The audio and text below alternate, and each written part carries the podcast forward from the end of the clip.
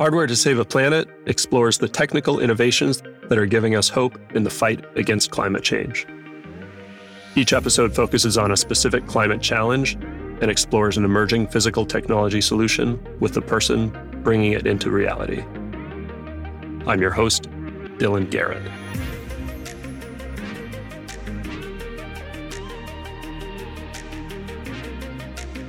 Hello and welcome to Hardware to Save a Planet. I'm here with Chris Anderson, the founder and CEO of Vantem. Vantem makes energy efficient, climate resilient, and cost effective homes at scale. Key to their product is a proprietary panel technology, which is where at least some of the hardware innovation comes in in the story. I'm really excited to talk with Chris because I've been wanting to better wrap my head around how home construction and climate change are interlinked. In the US, at least, 20% of our greenhouse gas emissions are from home energy use. There's also the emissions associated with the materials and construction of new homes. And then homes can also be an important tool in improving our resilience to climate change. It looks to me like Vantem has a take on all of these things and probably more. I'm just meeting Chris, but I'll share a couple of highlights from his background quickly.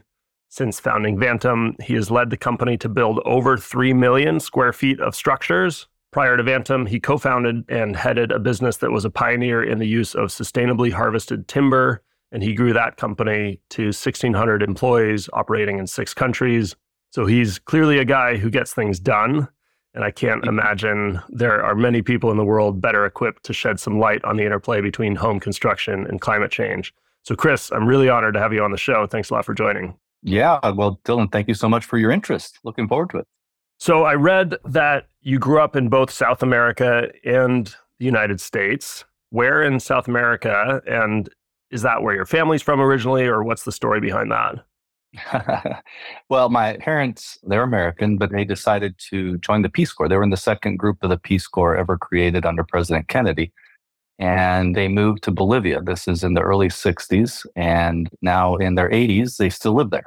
so I grew up in Bolivia, out of my early life, later came to the States uh, to college and all that good stuff. And my whole life has been bridging different cultures, bridging different challenges, and looking at it more from a global perspective, really born in that early stage of the family. Yeah. And would you say that your life in Bolivia has been an influence specifically on your focus on housing. It looks like you've even before Vantem, you were in this space of sustainable materials for construction and things like that. Does that come from influences in Bolivia? Yeah, for sure. And I think more broadly, my interest in sustainability overall comes from there. So actually, I grew up more specifically in the Amazon rainforest when I was really small, you know, and so until I was eight or nine years old, I lived in the Bolivian Amazon. And even then, you could start to see the impacts that humans were having on this just incredible habitat. It, and part of it was deforestation for things like food production. Part of it was also deforestation because people were looking for a place to live, right? So kind of the first build, business I built was focused on trying to give the forest a value by sustainably harvesting timber, giving that forest a value that would exceed the value of it as a grassland, right? Which was basically one of the main sources of deforestation at that point in time.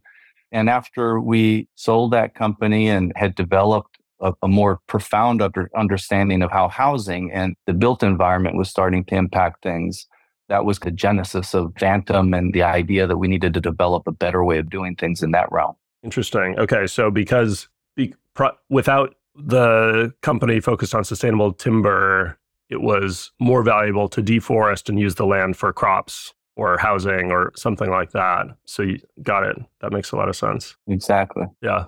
That was exactly what was happening. Still, unfortunately, today it happens. If that forest doesn't have an economic value, just the way our world works, it's very difficult to preserve it, right? So, kind of the thesis of giving it a value by extracting selectively in a way that lets it regenerate naturally, I still believe is probably the best way to preserve these important natural assets. And yeah, it was the place where we started to focus in on how can you bring a lot of the lessons we learned as a kind of a world class manufacturer, because we were doing sustainably harvested timbers, turning them into windows and doors. We had very sophisticated equipment, really, a lot of computerized stuff. And we were making windows and doors to a thousandth of an inch and a tolerance. And then you go to construction sites where the stuff was being installed and they're putting the window in a hole that was five inches off, you know. So it became clear, hey, kind of the dual challenge. People need housing, but we would love for the housing to be less impactful on the environment. Hopefully not impactful at all, but hopefully yeah, at least less impactful. But you also needed to do it in a way that was affordable. And clearly, the way that homes were being built all over the world, it, part of the challenge was the productivity was low because they were just employing systems that are 100, 200 years old, very different to the technology we were employing to make the windows and doors these homes were going into, right? So that was part of the spark. And again, the reason why we decided to focus and refocus on trying to address the issue uh, more broadly in home construction. Oh, got it. So it's the first company was kind of materials for the home and components of the home, and Vantem is an evolution of that, looking at revolutionizing the way the entire home is built. Precisely, exactly. This goes back when we started looking for solutions to address that the, the issue as you framed it.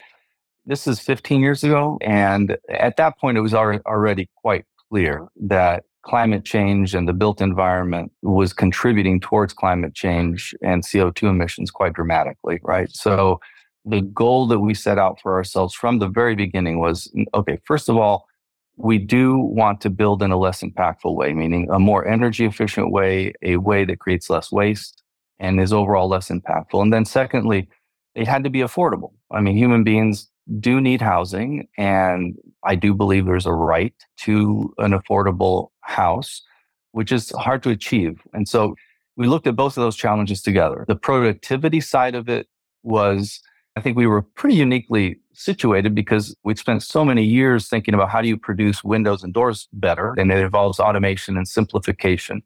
And that's a bunch of the learning that we brought to bear to this idea. You know, so how can we factory build homes, in so doing, make things more efficient.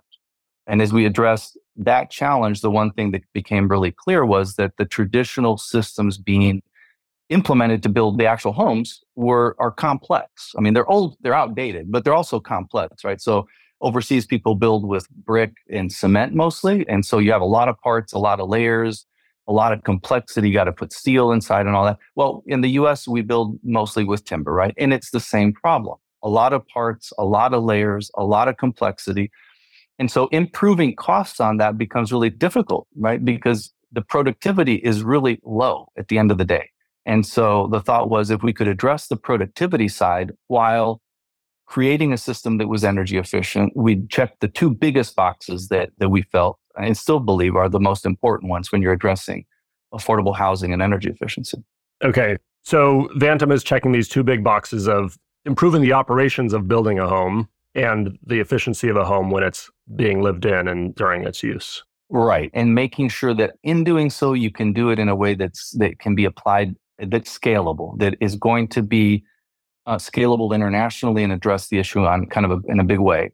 So that's how we landed on kind of the idea of using a panel rather than other ways of solving for this problem. We traveled the world. We put together a really great team. Many members of that team still are with us today in the company. But looking at what other people were doing in the world, and there are a lot of different solutions. Most of them are partial. They might be great with energy efficiency, but they're expensive, or they might be applicable in a place like the United States, but the rest of the world, it might really not, not work. And when we were traveling the world, the one system we kept coming back to that we felt check most of the other boxes that we wanted to check were panels. And so structural insulated panels have been used in, in the US in particular for 70, 80 years. But those panels have typically been made with wood based products, right? So they're made with, they used to be made with plywood on both sides and an insulation core, then later with OSB or in strand board on both sides. And it's a great product. It simplifies the construction process, right? One panel replaces a bunch of parts and it is more a more effective insulation. The problem is that because it has the wood layers on the other on both sides, it's not as simple as it could be, right? You still have to put drywall on one on the inside before you can paint it. On the outside, you have to protect it with siding and different things.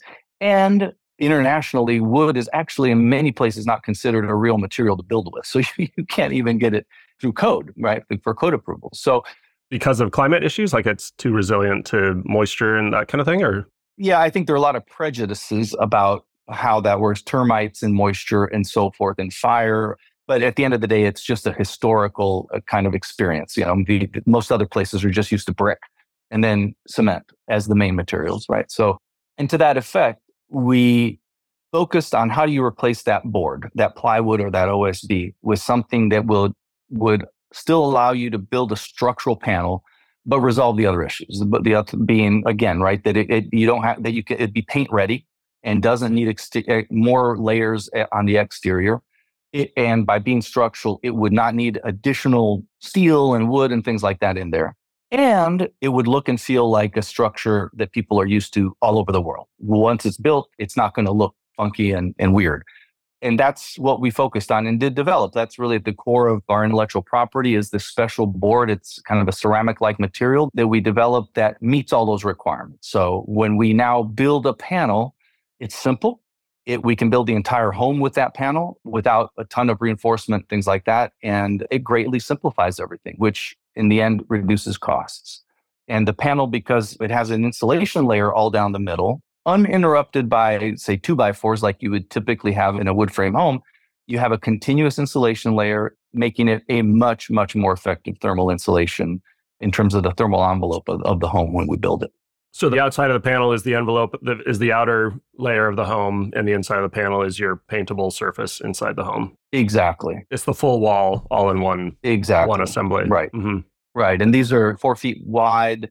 So, and however tall the, you know, if it's a 10 foot ceiling, we have a 10 foot, 10 foot wall panel, that one piece, that one panel will replace 50, 60 parts that you would otherwise have in that same area when you're building it with traditional methods.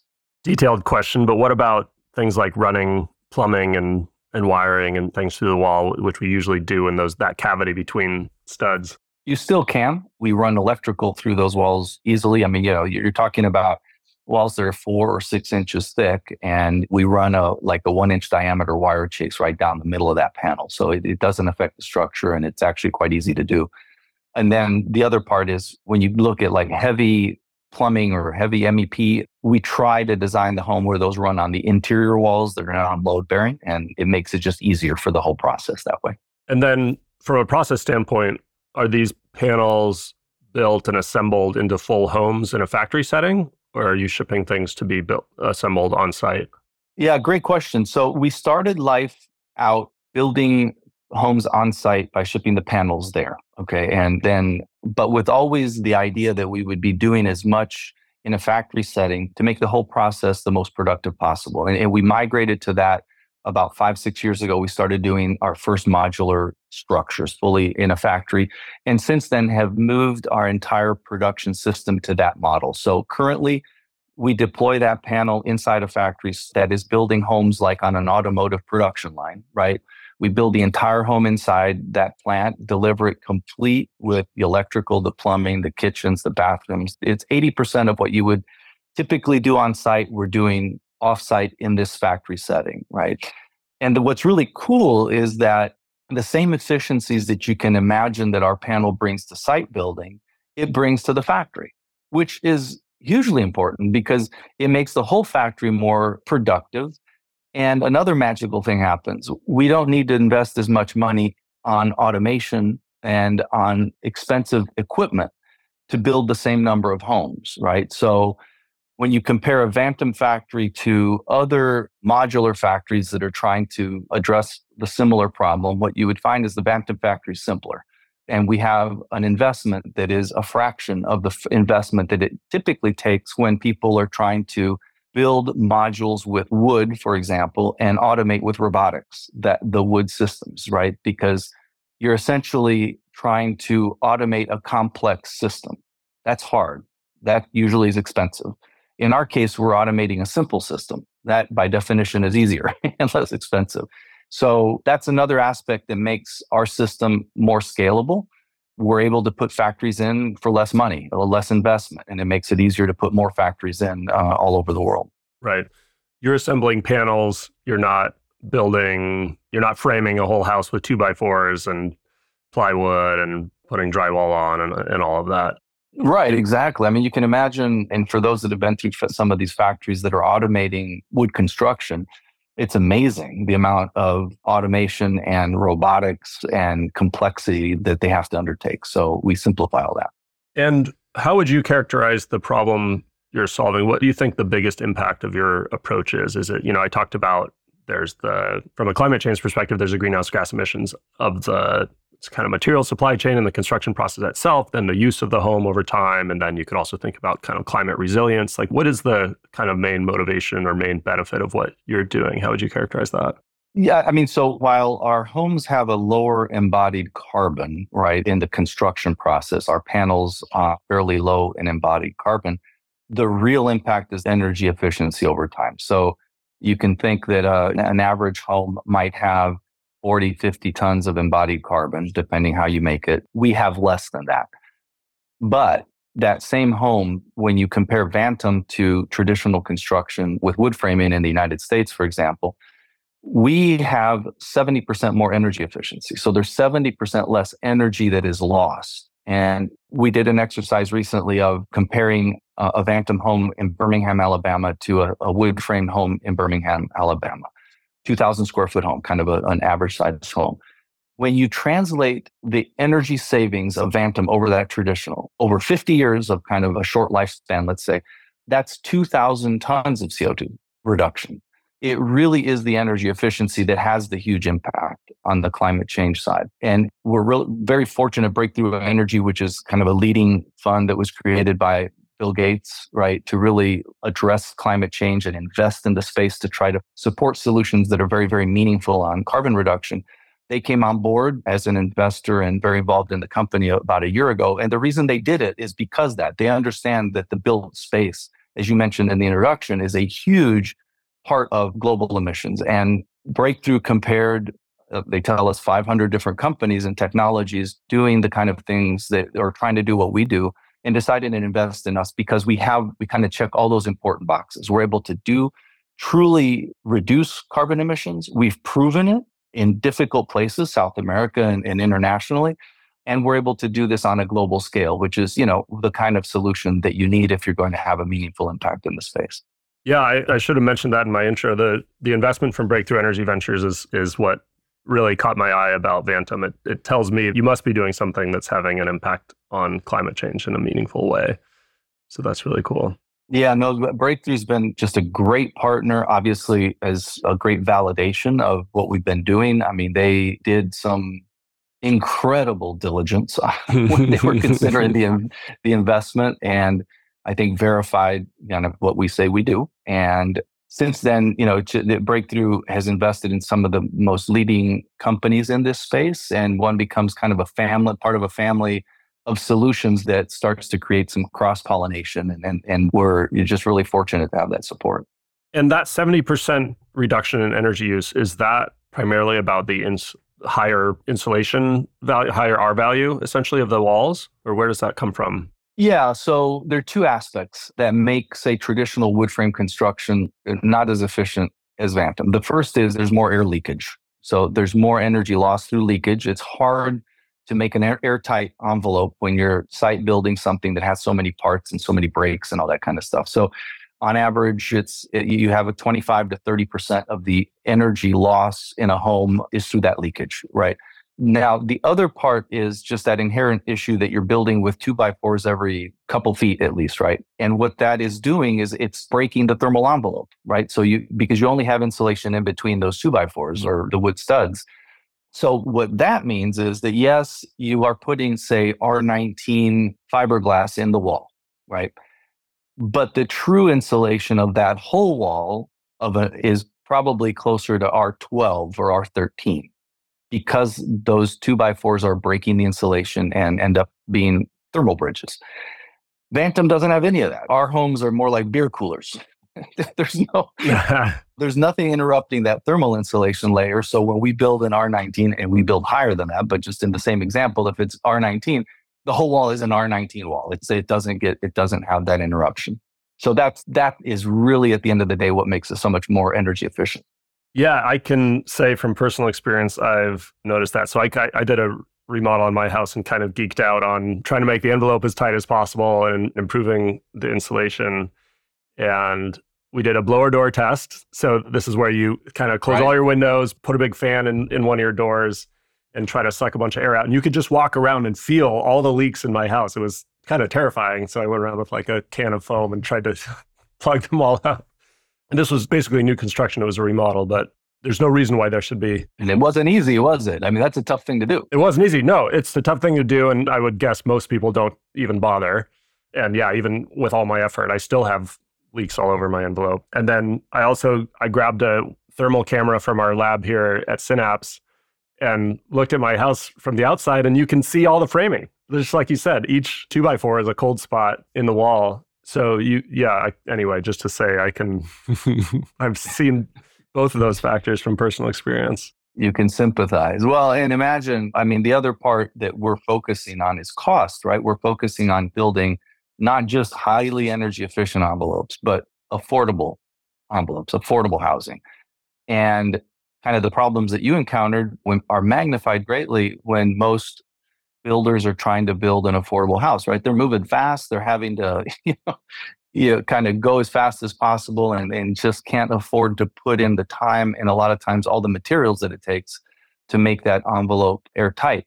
So, unfortunately, as you move more into the affordable housing space, those problems get worse and worse, usually with in the affordable housing space. Yeah. Let's talk about that a little bit. I mean, I don't know how directly linked it is to climate change or not, but I know that we have a housing shortage, an affordable housing shortage. I mean, we hear about it all the time in California and US in general.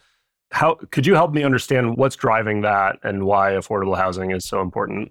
Right. So it, there are a lot of things driving that, right? There are things that are harder to address that require political will that uh, revolve around zoning issues and things like that. That is an important part. But probably the biggest drivers of cost and are that when you're still building like we were building 200 years ago when labor and materials were a lot less expensive. Well, we all know inflation has the impact of inflation on materials and certainly on labor. And if, you know, so when you're building traditionally, you have a lot of labor in a, in a home, a lot of labor hours. And unfortunately, a lot of those hours are not spent productively, right? Those, that expensive labor is having to move from job site to job site. There's a lot of dead time and all of those things add up to costs. And then you have systems because of their complexity that are quite wasteful. There's a lot of waste built in. So that's on the construction side. And so what we believe in firmly is that one of the important parts of reducing those costs is to be able to build offsite, built in a factory, so that you can re- resolve that lack of productivity and make the labor more productive. So in a factory, what's happening is the house is moving to the person, right, on the assembly line and that person, that skilled tradesman, is able to produce a lot more during their same eight hours of work than if they were having to move around in their pickup truck from job site to job site and things like that, which is what is typically done in traditional construction. And then I go back to kind of the simplification of the system. If you have something that is really has a lot of parts and a lot of layers, by definition, there's just a lot of cost in there. I mean, and if you're able to reduce the parts and reduce the labor, you're able to reduce the amount of materials and, and reduce the cost. So, back to your question, why has affordable housing been so hard to attain? It's because the cost of doing things the way we have for so long has gone up and is no longer in sync with incomes, right? And so suddenly the cost of homes has gone up much more rapidly than income has gone up for most people. Right. So a big part of the problem is if we could build homes more cost effectively, we could have more homes for everybody. And is the house is it easy to can you characterize how big the housing shortage is? Like do we have a how big is the mismatch between population and housing available? Yeah, the number's a little bit fuzzy, but kind of the number that is most often cited is that there's at least a shortage of 4 million houses or uh, housing units in the United States alone, but from an affordable housing perspective. Then you have a lot of other things which are that you have perhaps people that are renting currently that could in fact probably prefer in fact to be owning a home. They're not really counted in that housing shortage but they're renting because there isn't something that they can afford right? But it's at least 4 million units it's a big big deficit and it's a deficit that in part was created when the housing downturn occurred in 2008 this, is, this isn't the only reason but it really ballooned during that time because there, were, there was almost no housing built during that time right but more housing demand with demographic changes and with population growth continued. And so that's actually one of the problems we have when we are trying to address the, the affordable housing side is that it's not only we have to create enough units for this demographic change and demographic growth, but we have to actually try to eat into the deficit that was created 10, 15 years ago. So it's a big challenge. Mm-hmm. And is it worth touching quickly on climate resilience? I mostly ask because I've seen this great picture, before and after picture of a Vantem home before and after a hurricane. And, you know, after the hurricane, the trees and the plants are all destroyed, kind of, and the home's just sitting there happy as can be. Is there anything you want to share about that and how important that is? Yeah, absolutely. I mean, so again, back to the goals of having a system that would be globally applicable, right? And that could be applied anywhere. Well, that includes a lot of places in the world that have hurricane or typhoon challenges or earthquake challenges, right? So we set out from the very beginning to make sure that the system was going to be able to withstand those type of impacts and I, we've done it. We've proven it. By building with this panel one of the things that's interesting is that we'll get a little wonky here you don't have point loads. So in a traditional structure the loads of the structure are coming down through columns usually or the two by fours in our case the every square inch of our panel is absorbing load right? And so when you build the whole envelope with the panel, all of the loads are distributed to every square inch of the entire wall, exterior walls, and some of the interior walls.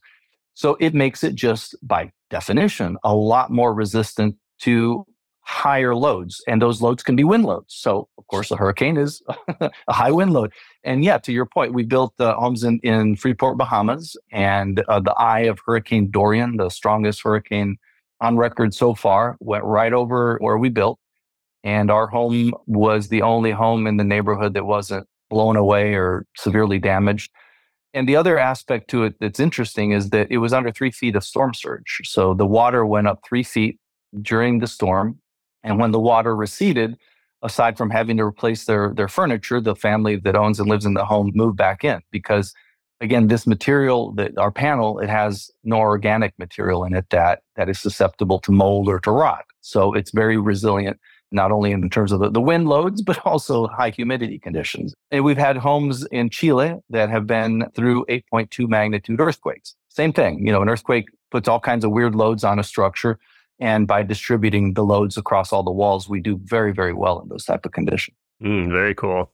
What's the business model? Who are you are you selling homes directly to consumers or how does that work? Yeah, no, great question. So, what we do is really partner with large developers that are looking to produce affordable housing across, well, around the world. But right now, we're very, very focused on the US. We started our rollout overseas, but uh, turned our attention here to the United States. And we have a goal of building 20 factories here in the US across the country over the next 10 years. And the way we do that is, again, by partnering with developers that have kind of that pipeline. They have the land, the vision, and the ability to deliver homes where they're needed. And we put a factory in a place that, that can service that need. So we began our rollout in the southeastern part of the United States. The first step of that rollout actually is uh, we bought an existing factory in Georgia, Affinity, a great modular manufacturer that has really made a great name building highly hurricane resistant homes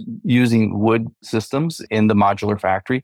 So we bought Affinity a few months ago, and we are in the process of converting that factory into a Vantem production system. So we'll be retaining all of the great aspects that Affinity has always delivered to the market of a high quality home, highly resistant to wind, but we'll be adding uh, high energy efficiency and net zero options along with that. And so our goal is to potentially acquire more factories that, that might be available to convert to Vantem, as well as build greenfield, build new factories in, in the areas that perhaps there isn't factory for us to be able to acquire, uh, but where there's a demand and a need. Mm-hmm. You want to have factories close to where the the homes are eventually going to live. Yeah, I mean, you're building modular structures that are 16 feet wide and 72 feet long often. And so, yeah, although you can travel quite far, you can go 300 miles, 400 miles from a factory and still be quite competitive. The closer you are to the factory, the better. so, yeah. And since the output of an average Vantem factory is somewhere around 500 to 1,000 homes per year, depending on the home size. We to, to make a significant impact on on the affordable housing deficit, it's going to take a number of factories. So we're looking to strategically place them across the country.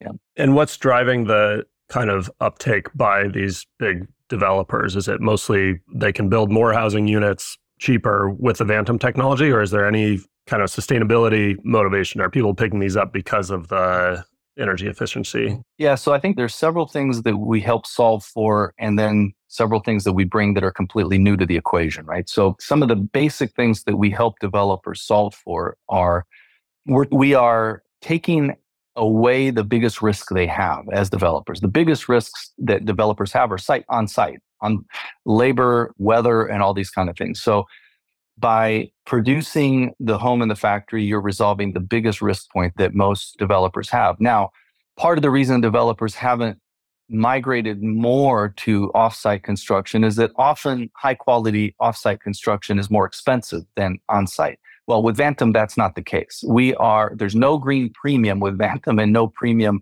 in cost with the way we build. So we're able to deliver a less risky product for the developer at a cost that is usually lower than what their costs would be to site build right? And then you add on top of that that we're able to deliver that same house with attributes that they've never been able to deliver to the market which would be high energy efficiency including net zero options where we're putting the solar panels on the roofs and being able to deliver net zero even in some cases net positive so this allows the developer to deliver a much better product into the marketplace at an affordable cost and now, some of the other things that are interesting that happen is that by are more kind of in the financial realm, right? So one of the things is that by building in a factory, you can build in a lot less time. And so we're able to reduce the build time by about at least half. So developers measure return on investment, ROI, and the formula time is an important part of that. If you reduce the production time, the installation time by half, you double the return on investment, the, the ROI, right? Mm-hmm. So wow, it's just magic. They love it. and then the other thing that is interesting is that energy efficiency is bringing to the table new financial instruments that lower their costs and they lower the cost for everybody all the way down to the homeowner. So we're working very strongly with important banks and important sources of financing to provide lower rates on the loans to businesses, to our developer partners, because they're using building a green product, a high ESG, a green product. And the other thing that it also allows is banks to start to think about how they can offer more attractive mortgages to the eventual homeowner. So there's kind of a full suite of different benefits that the factory building and the high energy efficiency bring to, to everybody in the chain from the homeowner and the developer on, on out. Wow. Very cool. Yeah, the timing thing really sticks out to me. Even just to reduce the risk of market volatility, that to reduce that the amount of time between when you commit to the investment and when you can realize the return must be a huge benefit. Yeah, absolutely. Yeah, cool. So on the panel itself, I'm curious, it sounds like that's you have some IP around it. That's been a really core part of your what makes your product different. What was the innovation process like to develop that? Yeah, so like I said earlier, the, the key was to replace the structural board that plywood or OSB that was used to make pan- uh, structural insulated panels. And it's not an easy thing to do because you need for that board, A, to be structural, be able to carry loads, but you also need it to be able to do things like hold screws effectively and all kinds of things. So it really was a tall order. We put together a material sciences team that was eh, kind of international. We had folks from Asia, from the US, from South America involved in different expertise. We ended up developing a product that brought from kind of borrowed from a lot of different disciplines, right? So it's a board that it borrows on refractory sciences. So, you know, materials that are used in high temperature ovens because you need this to be a fire rated product. So our board is a refractory material. It borrows on knowledge that comes from the ceramics world. It borrows on knowledge that comes from the cement world. Although we don't have any Portland cement, there's a lot of knowledge that we brought in from fiber cement production technology. Again, we're not using Portland, but we are borrowing kind of how some fiber cement is made and replacing a lot of things we don't like in fiber cement. But and so it was uh, a long process. It took us about five years to develop a solution to the point where it was we were comfortable that it could be deployed. And since then, we've made two improvements to that formula. And we have a team currently today that continues to work on ways that we can improve even further. But to put in context the challenge, the way a structural insulated panel works is a lot like an I beam, right? So, why is it so structural? Well, because each of the faces on both sides work like the exterior flanges of an I beam.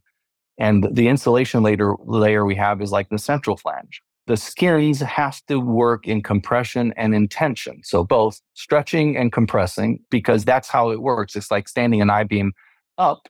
It, microseconds, each side is going to be in compression and tension. And so you need to be able to have a board that checks all those boxes. And in so doing, still not be susceptible to weather and all the other things that I described before. So it was quite a process, and we really had a lot of talented people working on it. And we're talking about the material innovation is for the kind of bread on the sandwich, the mm-hmm. outer and inner layers surrounding the insulation layer. Exactly. That's the key. And we adhere that to a structural insulation layer in the middle, but it's really those exterior boards, the bread in the sandwich, as you say, that that gives the whole panel the structural values. It's obviously the part that protects the house because that exterior slice is what is in contact with the elements, and the interior one is what you feel on a day to day basis because it's the inside part of your interior walls and where you might hang your your big screen TV and all those good things. Yeah, so that I was just going to ask that. That that's the critical question when I'm hanging my TV or a towel bar or, or whatever. I don't have to look for studs anymore. No, it's awesome. You don't. You just drill wherever you want and hang that up. Yeah, the screws go right in, and uh, you can hang the largest TV you can buy. It's not a problem. I mean, forget climate change. That's like that's reason enough right there. Yes, sir. I would love to throw away my stud finder. That thing's a yeah, never works. Very cool. So you've, you've talked a little bit about this, but just thinking about the future of Vantem, it sounds like your big focus now is expanding to the U.S. What does the future of Vantem look like? And, and I don't know if the way to characterize it is relative to that 4 million housing units shortage we have today. Like, do you think Vantem will take a big bite out of that? What kind of scale do you envision? Where's the future of the company? Yeah, so we are focused on the US rollout right now. We will be coming back to the, our international rollout after we've taken a few more important steps here in the US. And again, our goal is to build at least two factories per year, each one with a capacity to do 500 to 1,000 homes a piece. And so, whereas that feels really meaningful, and I, I think it is, Unfortunately, it's still just scratching the surface on those 4, 4 million units that we're talking about. But that's where we're focused. And then we'll be turning our attention internationally to continue a rollout at about the same pace of two factories a year elsewhere. We're looking to make our impact the most we can, but it is a huge lift. You know, we're going to need a lot more people focused on the same thing before we can put a real dent in, in the affordable housing issue. Do you foresee that the kind of housing construction industry will change over time? Stick frame buildings have been the standard, at least in the US, as you described, for so long. Do you think the work that you're doing and maybe other companies like you is going to start to really change the industry altogether? Like, will stick frame buildings be a thing of the past at some point? I suspect that what's going to happen is going to be similar to what we saw in the car industry and EV, right? It took a long time and there were small inroads made along the way. That's kind of where we are right now in new construction technologies. But everything points to the need for a wholesale change in the system if we're going to be building more affordable and especially if we're going to be building more energy efficient homes. It's not possible to do that with the systems today. It just doesn't work.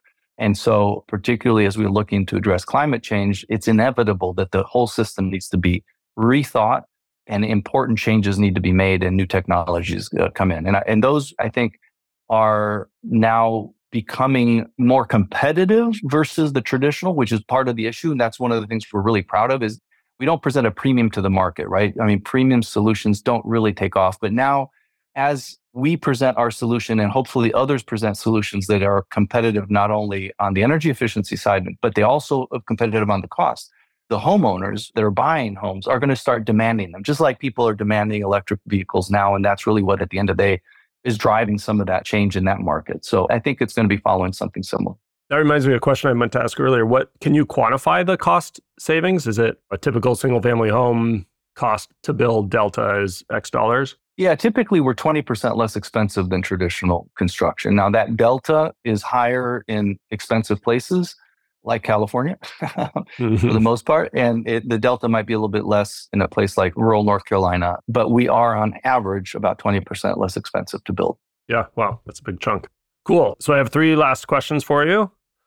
How optimistic or pessimistic are you about the future of the planet and why? Oh, I think the planet's going to be just fine. I think it's humanity that needs to figure out how we're going to do. Fair. I think there the glass is half empty, half full. I think there's a lot to be optimistic about. I think there's a lot to be seriously concerned about. And we're really at that tipping point, right?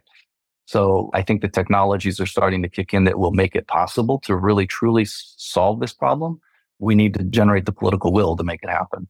Who is another company or individual doing something to address climate change that's inspiring you? I've always drawn a lot of inspiration, and this is kind of one of the Paul Hawken, who bought, wrote a book a while back, The Ecology of Commerce. I draw a lot of inspiration from it because he really early on distilled the challenge and the opportunity of turning capitalism to the benefit of climate and ecology rather than have it be a detriment. And he continues to do some really important work. So uh, he was early, he was eloquent, and I think identified the problem in a way that many of, uh, many of us really identified with and has been just a huge influence on how I've looked at the challenges. Cool. I need a new book. I'll check it out.